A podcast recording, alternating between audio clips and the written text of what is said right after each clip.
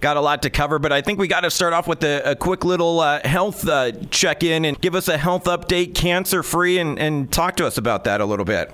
Uh, yeah, uh, I just had a PET scan about a month ago, five weeks right about now, um, and uh, yeah, still cancer free. So that brings me up to two years cancer free. Awesome. Um, which uh, with this type of cancer, two years is like kind of a milestone. Um, it's not the five year, but it's a, a pretty big milestone. So I'm very happy, as you can imagine. Absolutely. And we are all too as fans. And, you know, I talked to Wendy Dio recently, and her message was kind of about, you know, get the word out. And, you know, had she found out what was wrong with Ronnie earlier, they could have saved him. And kind of curious from you, any kind of warning signs or anything we should look out for or kind of pay attention to when our body's telling us something? What were they for you? You know, mainly I can speak for this type of cancer, which was oral cancer. It's one of those things that my dentist wouldn't have seen. Dentists can find oral cancer if it's like on the you know the tip of your tongue or under your you know your gums or something like that. But this type of cancer was at the base of the tongue, which is kind of common for HPV related cancer, and then there was two associated lymph nodes that went along with it, which is kind of common for that cancer anyway. Women can get tested for HPV. At this point in time, men cannot. Ah. Okay, and there is so many strains of HPV. There's a few that cause uh, this type of cancer. It's hard to know if you have it. You could have it for years and years and years. I, you know, I'm friends with a guy that's been married for 18 years, and he's a lawyer and has never cheated on his wife. His wife's never cheated on him. I mean, they're just not like that. You know, HPV from college days. You know what I mean? Yeah. Anybody can get this. You don't have to be some sleazy hobag to get HPV. Okay, it is very, very common. It's uncommon to get cancer from it, quite frankly, but it's on the rise in a big, big way. So with me, I had a sore throat for a month, and I had this big lymph node popping out the side of my neck, and I went to my ENT, and he scoped me. You have to go to an ENT because they scope. They look down like through your nose. It doesn't hurt. It's like three minutes or something. I mean, it's not a big deal, but they can see if there's anything going on, and if so, then they have to biopsy it or or do a scan or do some imaging and take it from there. And it's a very curable. It's just for me, it didn't cure with standard of care. And then I had to do immunotherapy, which thank God that that is in the world right now. I was on a clinical trial for immunotherapy, and uh, it turned it around in nine weeks. Wow. Uh, otherwise, I would have lost my tongue. Uh, I probably wouldn't be speaking to you, or I'd be dead. One of the two. Man, well, so glad to hear that you pulled through. And you actually had the, the same exact thing as uh, Bruce Dickinson, right? That's right. I mean, I don't know. I've never spoken to him about it, but yeah, and uh, Michael Douglas. And, uh, I, I've heard Val Kilmer. I don't know. I don't want to start a rumor. uh, you know, there's a few people that have been quiet about it. I was a little more vocal about it because I thought it was gone, for one thing. I, I thought when I would go get my first set of imaging that it would be gone, and it wasn't. So since I kind of started to talk about it, I decided that I wanted everybody to know what could be done. All I can tell people is a matter what kind of cancer that they might be looking at. Immunotherapy is here and now and the future, and it really can save lives. It is not hoodoo witch doctor stuff. It's real medicine. It's you know what I mean. It's Yeah. not you know stand on the beach you know with a crystal and touch your nose with you know on the full moon. This is real medicine, and I hope people. uh you know, start to look up these clinical trials. I know I'm giving you a mouthful here. No, no. Pun intended.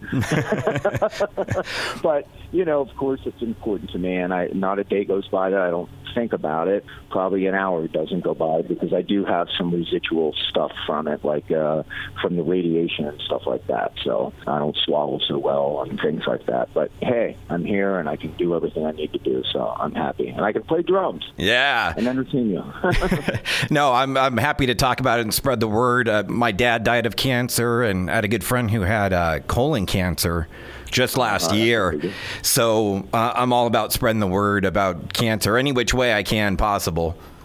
Absolutely, and with with girls, the HPV you can get it. You know, they can get a little cancer too. I went through it with a girl. A lot of times they get it in their cervix, and you know, I mean, there's a, a lot of that stuff going around too. So Yeah. stay on top of it. That's all you can do, and it is very treatable and very curable. But you got to get on it, and uh, it doesn't always. And that's the scary part and that's the cornerstone of any disease is the fear. Hey am i going to get rid of this? And what's it going to do to me? And all that sort of stuff. The you know the quicker you jump on it the better chances you have. I'm sorry about your dad. I'm sorry Yeah. about anybody that i'm sorry to anybody that has this stuff but honestly we are looking we are seeing light at the end of the tunnel. You know the doctors the research team this is real stuff and and i think that in our lifetime we could see this you know where they can cure cancer fairly easy Well, That'd be great, man. That's that's what we're all striving for, and, and awesome. And I got to tell you a funny story, Rikki. I never forget this, man. Getting out of junior high, going to my best friend's house, and watching MTV back when they used to play music videos, and Fallen Angel came on, and me and my best friend looked at each other and said, "Dude, let's start a band." He's like, "I'll play guitar," and I'm like, "Great, I'm gonna play drums, man." And it was your your video that kind of launched my my career and played in junior high and high school, and then got into college and realized I'm better off pressing play on other people's tunes than my own. But uh, just kind of wanted to share that story with you. And was that Kiss That's or awesome. was that Kiss or Aerosmith for you growing up? Did you kind of have that same experience? Oh, definitely. I mean, you know, I started to become sort of aware of music. You know, my sister was nine years older than me, and so she was like sort of smack dab in the hippie era, you know. And but she loved the Beatles, and of course, I grew up loving that. And my mom loved Elvis, and so I had the Beatles, and I had Elvis, and my dad was into uh, a lot of soul and black music, and so I kind of had this great blend, you know what I mean, of stuff to be inspired by my own music, I adopted rock and roll. The first record I ever went out and bought was Deep Purple, Made in Japan, the live record. Nice. And to this day, Highway Star makes me want to just go 250 miles an hour. You know what I mean? It's awesome. Five Point Amphitheater. The I've been calling it the new Irvine Meadows. You guys are going to be there May 18th, and uh, hell of a lineup. Kind of one old school with Cheap Trick, and one kind of new school with Pop Evil. This is a great bill, and, and finally a headlining set from Poison. It's been a while. I know. I can't wait to get into rehearsal and fight with everybody about what we're going to play. uh, you know, it's, uh, it's that's the hardest part because you know we got to play the hits, otherwise you upset people. You think you can get away with not doing that? We've tried that a few times where. You know, you'd leave things out, put something else in. You can't do that. You will upset fans. But, you know, we want to try to put in some stuff that maybe we haven't done in a really long time or maybe even ever. We'll see what happens. Awesome, man. I'm looking forward to it. And, and you had kind of touched on it with the Deep Purple and kind of wanted to go back. I was listening to on the way here, uh, Swallow This Live, and it got me to thinking about Poison, what a great live band. And then also got me thinking about those 70s albums. And we kind of found out later on in time that maybe those 70s live albums like Kiss Alive weren't exactly live albums and kind of wanted to pose that question to you. Was Swallow This Live fully a live record or was there some help in the studio or what can you tell us about that live album? It is totally live. That's why in, in the second one we even we got uh, actually accused of that. And then on the second thing, the live raw and uncut, you know, we wanted to let people know right off the bat, hey, you know, before you even start thinking that, we don't want to field those questions all over.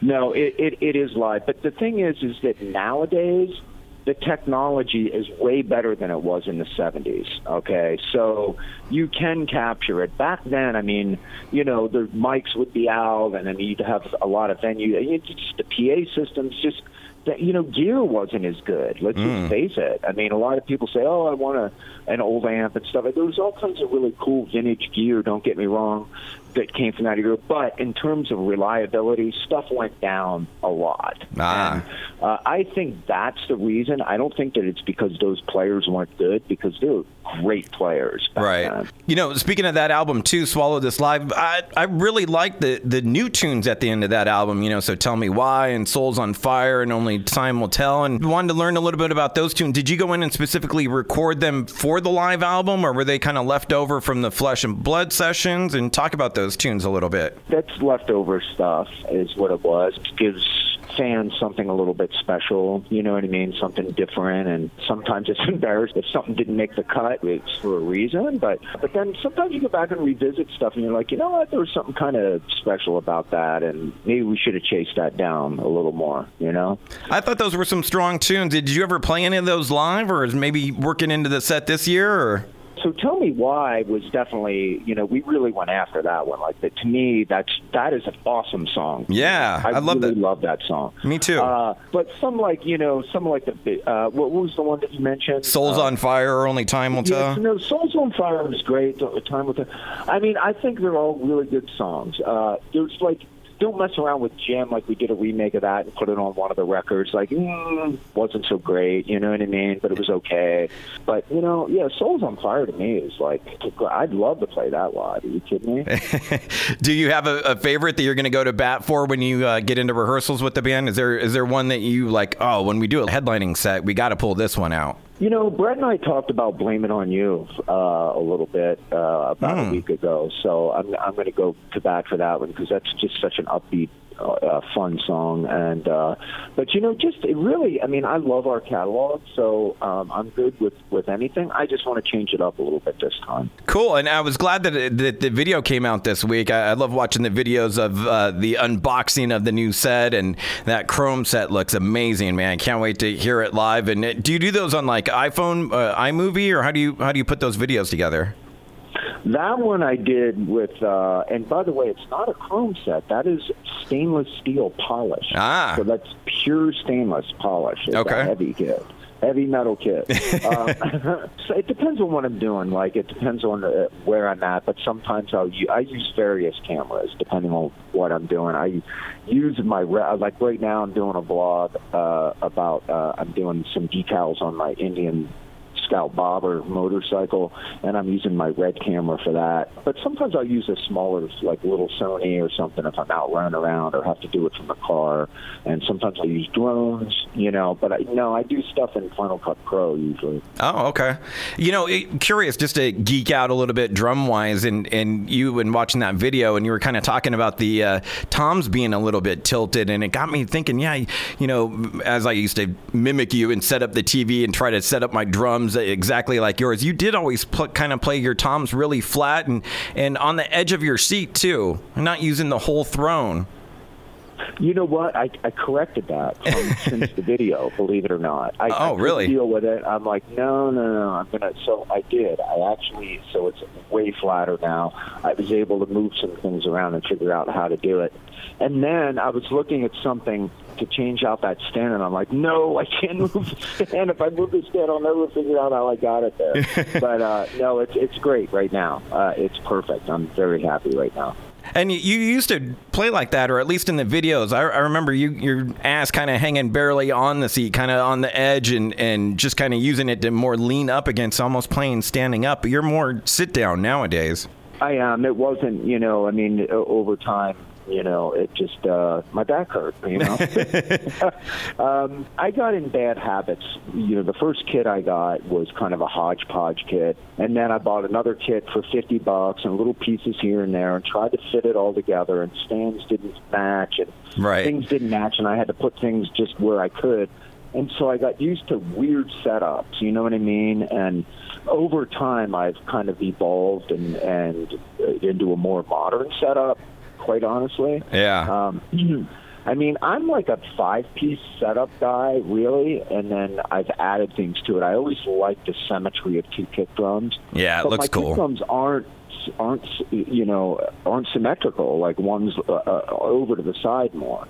My Hmm. left foot is more at an angle, and I play with the side of my foot on the hi hat. These are habits I've just never been able to break. So, you know, and it's just because it's where it was positioned when I was in my basement in Pennsylvania, with no other way to get. I mean, we didn't have all those parts that we do now, and even if we did, I couldn't have afforded it. right.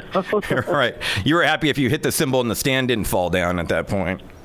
Exactly, exactly. I was always drilling something, or you know, the first kit I ever customized was one in my basement with like the the stuff that you use to like put in shelving. You know that uh, tack paper or whatever the heck it is. Oh, okay. I, I found black and made everything black because I had two different. I had blue and I had red, and that does not look good together. So. Well, let's talk about the uh, the other love in your life that I see all the time on, on social media, martial arts. oh, sure. When and where did that Yeah. start for you?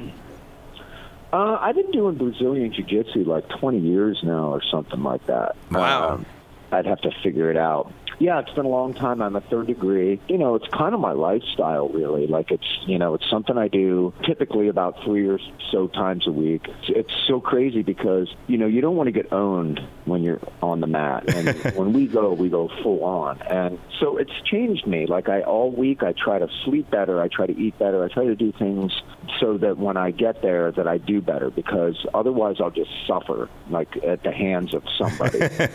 you know what I mean? Even yeah. even even if they're newer, you know, and there's a lot of tough guys. So uh, it's it's helped me in terms of just a lifestyle in general. There's some guys with a sober house that have been 90 days or more, and I'm seeing like so many changes in those guys where they don't want to use now because this became important to them now. You know? Yeah. And that sort of stuff is really really rewarding. So I'm trying to help out where I can with that stuff. And does that make you a, a big UFC fan at the same time? You know what? It's because of the UFC that I got into Brazilian Jiu Jitsu. I was a Bruce Lee fan, and of course, I wanted to learn all the JKD stuff and everything that that he taught. And I liked the knife fighting and and all that sort of stuff. And then I saw Royce Gracie just go through a bunch of guys in the UFC, and I wanted to know what that was all about. Brazilian Jiu Jitsu was new in this country at the time, and it was a little bit hard to find a school. And I found the Machado brothers and uh, man, I just got owned every day for the first year that I was there. It was brutal. That's I look back, and those days were the Wild West. I mean, people would stomp into the school and just want to take guys on because they wanted to see really did work like it did in the UFC. So, I mean, we actually defended ourselves for the first five years that, that Brazilian Jiu Jitsu was in this country. Did you ever step in the octagon or have any dreams or visions to? No, I, I'm not an MMA fighter. Number one, I'm too old for it. I wouldn't be able to compete with those guys. Uh, and, uh, you know, I kind of like my face intact, and it probably wouldn't look the same after a while. But you know, the the other part of it is is that you know I want to play drums, and if I beat my hands up like that, I probably wouldn't be able to play. Is there a, any other projects for you playing drum? I know you had some other projects before, and we're doing some work with Tracii Guns and stuff. But a- anything else brewing outside of Poison for you? Well, I mean, I, I have the Devil City Angels. You know, we were getting a lot of traction when I did get cancer. You know, I had the Ro- Rockett Drum Works going, I had that going, and then a lot of things fell around me. I had, you know, I got the cancer, I got, went through a divorce, all this stuff sort of happened at once. And Tracii moved on uh, and went back to LA Guns, which I think is great. Yeah. Um, I, I, I think that's where he should be. Uh, and, and I love playing with the guy, but um, I mean, that's his baby, you know what I mean? Yeah, totally. He's killing it with that. You know, Er- Eric moved on. He had to go make money, and he wound up with Brett, actually. so uh, Brandon and I decided to keep this thing going. So we got uh, Joel Kosche from Collective Soul. Oh, And we have sort of an unknown guy that was playing with John Corabi. His name's Topher Nolan, and he's in Nashville. And uh, we just finished a track, and we're just getting ready to do. We're going to do a, a video for it while I'm on the road. We have a couple days off, and we're going to go ahead and shoot that and release it. So you'll see it sometime this year. Awesome. Part of this year, in the, in the spring here. And then an album to come too, or too far too far I down the line? So. Okay. You know, I hope we I hope we do an album. I, I'd love to. I, you know, we have one album and it's great. I really, really love that album a lot. I'm very proud of it, and I'd love to do another one. And uh, I got to ask just because I have to. Uh, Poison, new music, any chance of that, or not even talking about it? Oh God, I hope so. You know, it was so long overdue. It's it's like crazy. You Yeah. know, there's nothing more I'd like than that. We've talked about doing some stuff, but I don't have anything to like announce right now. You know what I mean? But Gotcha. uh, we have been talking about things, so hopefully something will grow from that. Good. Good to hear. And and lastly, just out of curiosity, do you kind of keep up with music? Are there any new rock bands? Like it was cool to see Pop Evil going out with you guys. Are there any new bands out there that uh, catch your eye? Well, Pop Evil actually played. You know, we played with them several years ago at a festival. So, so yeah, I'm excited to have them out. Um, uh, I like the Struts a lot. Um, Greta Van Fleet, I think, is really great. Yeah. Um, you know, so the, yeah, there's some there's some cool bands coming out right now. I'm excited. I think they're young guys and they want to rock, Yeah, it's like know. that 70s revival kind of going on. uh, and it's what I grew up with. I just absolutely love that stuff. Yeah, it's great. There's another good one I just heard called "Them Evils" out of Orange County. That's really cool too. Kind of in that same that same vein and everything. I'll have to check that out for sure. Yeah, give them a check out. Well, Rikki, before I let you go, and uh, go and throw out all your uh, social media. Get all out the plugs. I know I follow you on, on all of them, but go ahead and say it for everyone listening. You know what? Everything is at Rikki Rockett. So if you go to Twitter, it's Rikki Rockett. If you go to YouTube, it's Rikki Rockett. If you go to Facebook, it's, it's Rikki Rockett. So it's pretty easy to find. A few fake pages out there, but you can tell the ones. The ones that I have, I usually sometimes I'll put my family on there. I'm not like not afraid to do that. So so if you don't see that, it's probably a fan page. if it's just all teased out hair from back in the day, you know it's it's not the real deal. Exactly. exactly. Beautiful, man. Thank you so much for the time, Rikki. It's an honor and a true honor and blast to talk to you, and can't wait for the tour, man. It's gonna be awesome. I uh, hope to I hope to see you, and please say hi if you do. Yeah, believe me, I'll do anything I can to get back there and say hi to you. It's been a, been a real honor, and, and congrats on all the the kicking cancer's ass, and, and best of luck out there on the road, and, and health and everything else. Right on. Thank you so much. Have a good one. Uh huh. Bye now. Bye.